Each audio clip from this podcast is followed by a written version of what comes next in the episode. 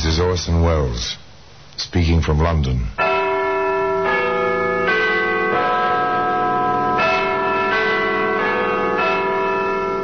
The Black Museum. Here in the grim stone structure on the Thames, which houses Scotland Yard, is a warehouse of homicide. A warehouse where everyday objects, a salt shaker, a pair of scissors, an umbrella, all are touched by murder.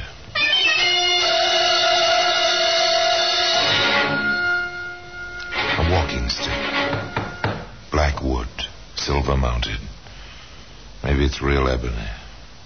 Stick which might have belonged to your grandfather. It's that vintage, about 1865. A gracious era with crinolines and beaver hats.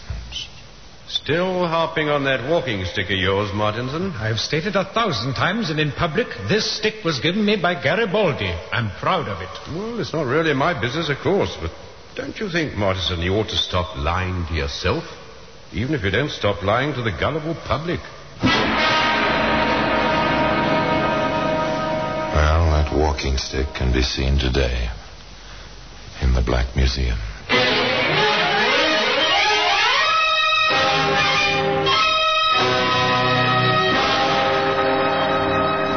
From annals of the Criminal Investigation Department of the London Police, we bring you the dramatic stories of the crimes recorded by the objects in Scotland Yard's Gallery of Death, the Black Museum.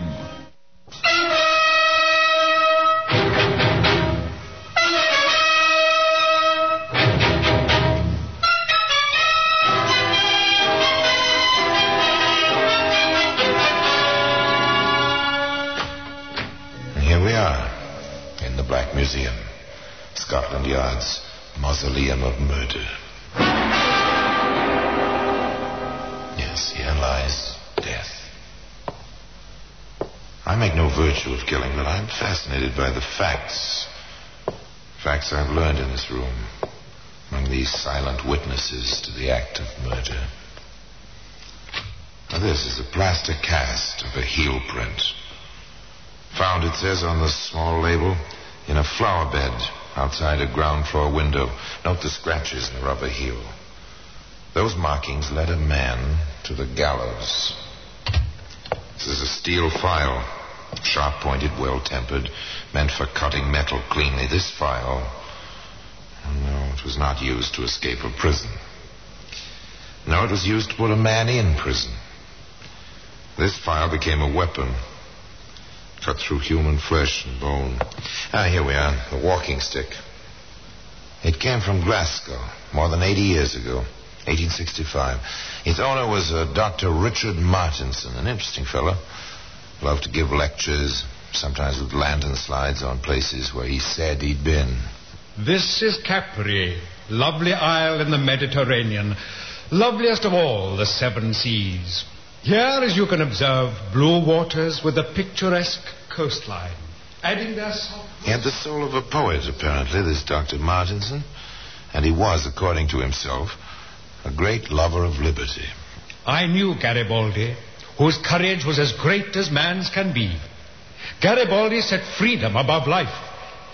He gave me my walking stick as a token of the high esteem in which he held me. Altogether a remarkable man. Of course, there were those in Glasgow who were skeptical, and perhaps with reason. Capri, my foot. Martinson's never been out of the British Isles except for one week in Paris. And as for that Garibaldi nonsense, balderdash. The discussions about his veracity didn't help Dr. Martinson's practice. This was something of a pity, as the doctor had a wife who was chronically ill. And how are we today, Sylvia, my dear? Oh, as well as I can expect, Richard. Have you had anything to eat today? I don't have any appetite, you know that. The tonic I gave you is to stimulate your appetite, dear. Oh, I can't abide the tonic, Richard. I'm sorry, but I can't. You make me feel rather inadequate, darling. Not only as a provider, but as a doctor as well. Oh, don't feel like that, Richard, please. It's not you. You're doing your best, I know. I hope I am, my dear. I truly hope I am. It is a little strange. I'm the one who's ill, and I'm doing the company. But Dr. Martinson bore up under his trials. He bore up rather well. And then company came. To stay. Richard, I don't believe you're giving Sylvia proper attention. Now, Mother Toomey, she's getting the best medical care available. And she still won't eat. Richard, you're a fool. I won't have my daughter neglected. I won't have it. You won't have it. So you suppose I enjoy it? I've made up my mind, Richard. I'm taking over where Sylvia is concerned. The first thing necessary is strength. Oh, yes, Mrs. Toomey had come to stay a while. And she made her presence felt at once in the kitchen. Evelyn, I want to make my daughter something light and tasty. Do you have any tapioca in the house? And, of course, in the bedroom. Particularly in the bedroom. Put the tray on the dresser, Evelyn. Yes, Mum. Mother, what is it you're doing now? Just rest yourself, dear. You may go, Evelyn. Yes, Mum. Of course. But, Mother. Hush, darling. Your mother's here now. And you're going to start eating at once. Oh, Mother. Now, it's tapioca. Light. Really tasty. Oh, Mother, I can't. I won't. Look, I'll put some sugar on it, right from the bowl. There we are. Now, doesn't that look appetizing? Oh, I can't stand the sight of it, really, Mother. I'm not a child. Look, I'll eat some. Do you remember, dear, how I used to get you to eat when you were a tiny lass? By eating from your plate myself, like this. Now it's your turn, dear. Come on. Open Of course, it didn't work. Would it work with you? of course not. Mrs. Toomey ate all the tapioca herself.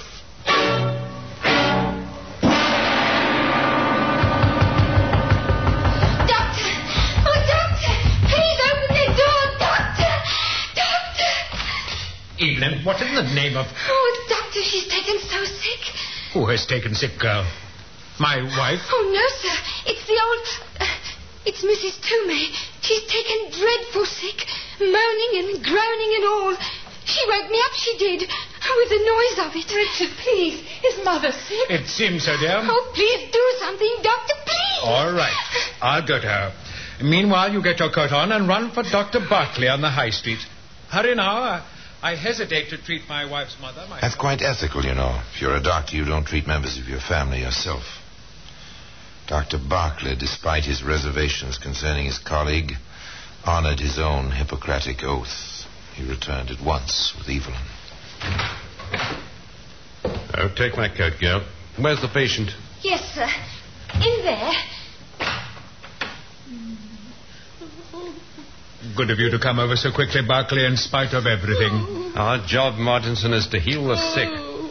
Now, let me see the patient. Uh, First, Barclay, I, I think you should see this.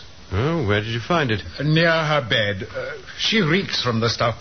Oh, then this is nothing more than an ordinary drug. I would uh, diagnose it as something more. She's been taking some of this, apparently. Hmm, I know that sedative. Opium base. What's your diagnosis, Martinson? Apoplexy. She's the choleric type, you know, apparently subject to these attacks. Now, um, if you'd care to examine the patient, Doctor, I should be glad to give you whatever assistance. Barclay examined the suffering woman, prescribed a sedative, and went on his way. He called again the next morning. Well, she seems to be resting comfortably, Martinson. She'll be all right in a day or two, I'm sure. If you want me, send the girl. The coolness between the two medical men remained, and succeeding events didn't tend to improve their relationship. Richard, my mother. And I'm the one who's sick. It must come to all of us, Sylvia. Your mother lived a full life. Now she is at rest. But I'll miss her. I'll miss her terribly. The passing of her mother was extremely upsetting to Sylvia Martinson. Her husband, qualified physician that he was, used to the sight of death, seemed somewhat affected himself. His wife was not present to see him. Evelyn, I want you to see something. Yes, doctor. This bottle. Remember it? Well, of course, sir. I bought it from the chemist myself. Mrs. Toomey sent me. She said it was for sleeping. When was that exactly, Evelyn? Day before yesterday. Uh, the day she came. And the bottle was full then? oh, yes, sir. And now. Well, you can see for yourself, Doctor. More than half the medicine's gone. Exactly. And I want you to remember this if there should be any question. Understand? Yes, sir. I've made out and signed the death certificate. Uh, can you find your way to the registrar's office? Oh, yes, sir. Go there then. Uh, I'll give you a note. Uh, file this paper. I've certified the cause of death as apoplexy. Understand? An obedient girl, that Evelyn. Not too bright, perhaps, but obedient. And very loyal to the doctor. In fact, her loyalty had a tendency to brim over at the edges. I think he's a grand man. Grand. And why, may I ask? Well, you only cook for him, Mrs. Bemis. You don't see him at the front of the house like I do. So considerate, so kindly. Have some more cheese, Evie. Thank you, I will. Now, this cheese. He went to the other end of the city for it, just to tempt the madam to eat something. But she wouldn't touch any of it. It's a husband's duty to care for his wife. The doctor does more than his duty. Spends all that time at her bedside. Tries to help her every way he can. Hmm. Maybe it's because he's got so much time on his hands, not having many patients and all. I'll have a bit more of that cheese myself.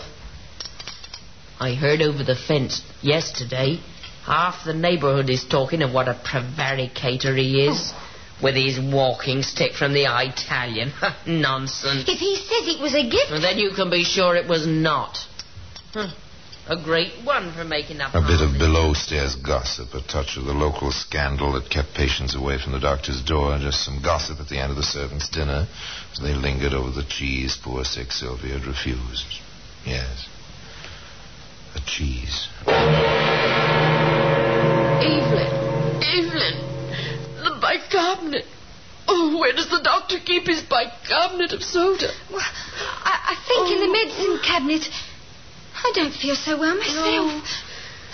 I'll get it. Oh, hurry. Oh, my stomach's that twisted. It must have been the cheese. Oh, it did taste a bit tangy. Oh, hurry. Oh, no, thank heaven. The poor mistress refused to touch it. Thank heaven, yes. Oh, if I can find the soda. If I can find it quickly without. Another tiny piece of the puzzle. Another incident. The cheese which the wife refused. As she refused nearly every other food in the house. As she literally starved herself. Wasting away. Slowly. Slowly. I'm glad you called me when you did, Martinson. Your wife's in bad shape. Looks as if she hadn't eaten or slept in days. Poor Sylvia. She's had gastric fever for months, you know. No, I didn't know. High time you called me. Here, send your girl for this sedative. We'll get her some sleep. Then we'll try to take care of her properly. You can't dodge truth with this, Doctor, as you do with your walking stick. Oh, Mother, I see you. You're here. Doctor, what's happening? She's talking to her mother. It happens sometimes in the crisis of gastric fever. The patient has hallucinations induced by weakness. Oh, Mother, help me. I'm. I'm afraid to die. Oh, Doctor, can you do nothing? Doctor, she's dead. She's gone. No. Sylvia. No. Dr. Martinson's grief seemed genuine. How much of everything was play acting? And how much was truth? And the answer to that question lay in the doctor's own hands, in the shape of a walking stick. That same stick that can be seen today in the Black Museum.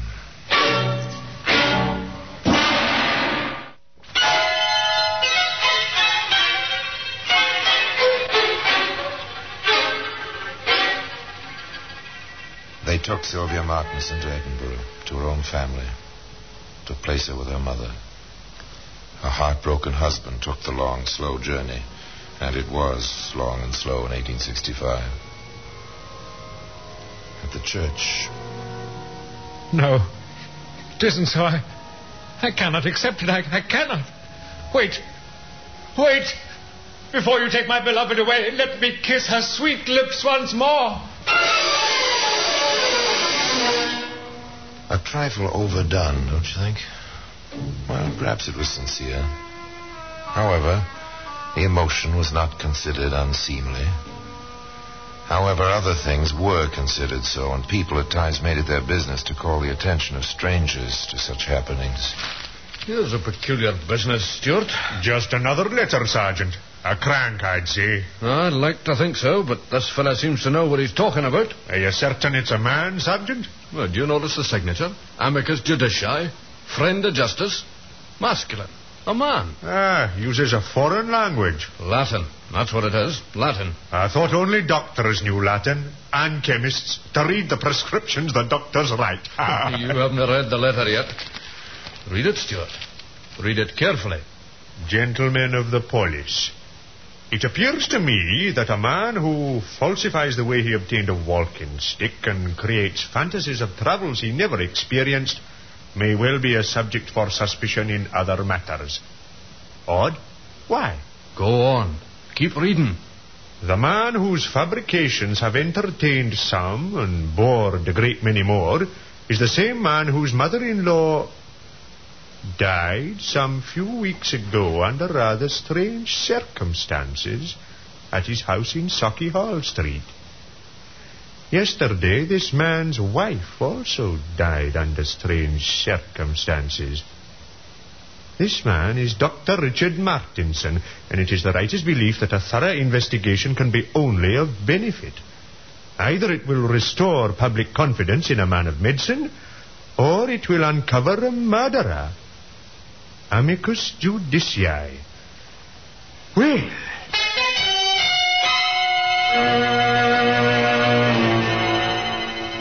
They never found the writer of that letter, but in the Martinson house, which was searched, Warren provided, with a great deal of thoroughness while Evelyn Warren looked on. Found this, Sergeant. Medicine bottle. Oh, nothing particularly out of the ordinary about that in a doctor's house. Or is there now?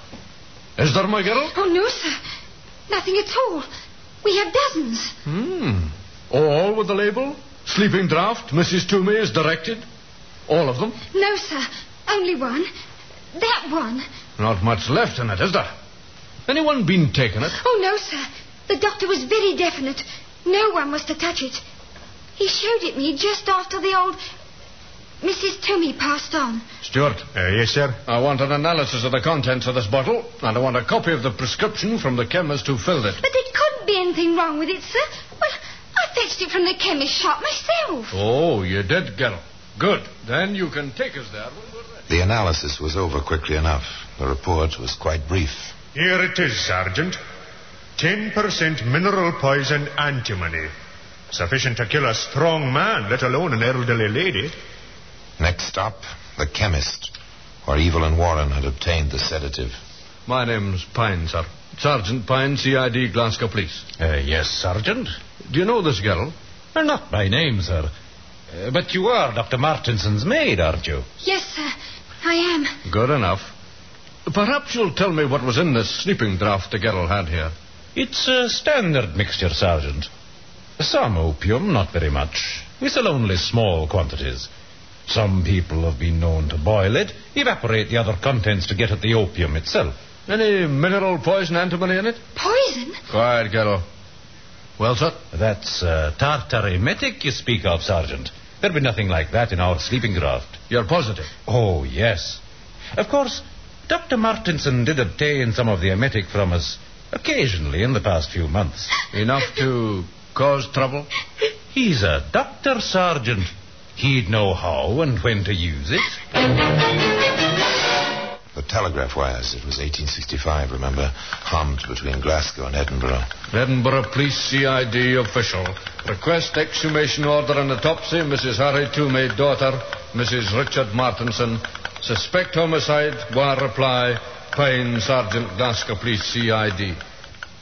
The wheels were turning, even while the wheels of the train bringing Richard Martinson back to Glasgow were slowing to a stop in the railway station. Dr. Richard Martinson? Yes, I am he. I'll have to ask you to come with me, sir. May I ask who you are and how you knew my name? Detective Stuart, sir, CID. Your description was given me, particularly the walking stick. Oh, yes, uh, this. Uh, given me by Garibaldi, a great man. He. Am I under arrest? The sergeant has a few questions, sir. If you'd step this way, I have a hansom waiting. Sorry to put you to all this, Doctor, but it can't be. They didn't wait for the autopsies. They took the doctor in charge, as they put it, at once. Suspicion of murder was the booking. A short while later, Report from Edinburgh, Stuart. Both women were poisoned. The wife was full of arsenic. Apparently, he'd been getting it into her for quite some time. It's a cumulative poison. The charge was changed simply to murder. The trial paraded the usual number of experts and police officers to the witness box. The medical evidence was almost overwhelming. But through it all, not one shred of motive. No one could find a reason for these deaths. Until at last, the Solicitor General, the public prosecutor in those days, brought in a surprise witness. Your name, please, miss? Evelyn Warren. Miss Warren. We understand you were the housemaid in the establishment of the prisoner. Yes. Uh, During your employment in that household, did the prisoner make any advances to you? Did he? Answer me, Miss Warren. Yes. When did this happen? Before his wife fell ill. Yes. What did you do about it? I spoke to the mistress. I asked to be to be let go. What did she say? That I was to stay and she would speak to the doctor. Did she? I don't know. Did the advances continue? Yes. Did he ever ask you to marry him? Did he ever promise to marry you after his wife died? Answer me, did he? Yes, sir. But only once, sir. Only once. Was this the motive? Counsel for the defense refused to accept it. Naturally. Strangely enough, the defendant never took the witness stand in his own cause. Not once during the trial did he utter a word. It was almost as if he welcomed punishment, as if he were already walking out to meet it. The judge spent a part of his charge to the jury on the question of motive. The question of motive is not your concern in this case. Why this murder was committed is of no moment. How it was done, by whom. If murder was committed, and if it was, did Dr. Martinson commit it? You have heard the evidence. Now you will consider your verdict. And during every moment of your deliberations, remember the decision you make can never be undone.